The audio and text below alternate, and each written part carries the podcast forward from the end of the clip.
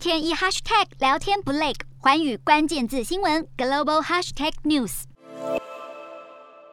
法国总统马克宏在七号宣誓就职，进入他第二个任期。他表示，在接下来五年会用新的方法来治理国家，誓言让法国更加强大。马克宏的第二个任期不会立即开始，而是从十三号之后才起算。但反对派阵营早已开始动作。法国左翼政党在近日协议要共同组成一个新的政治联盟，称为新人民联盟。此联盟涵盖极左翼的不屈法国，还有社会党、绿党及共产党。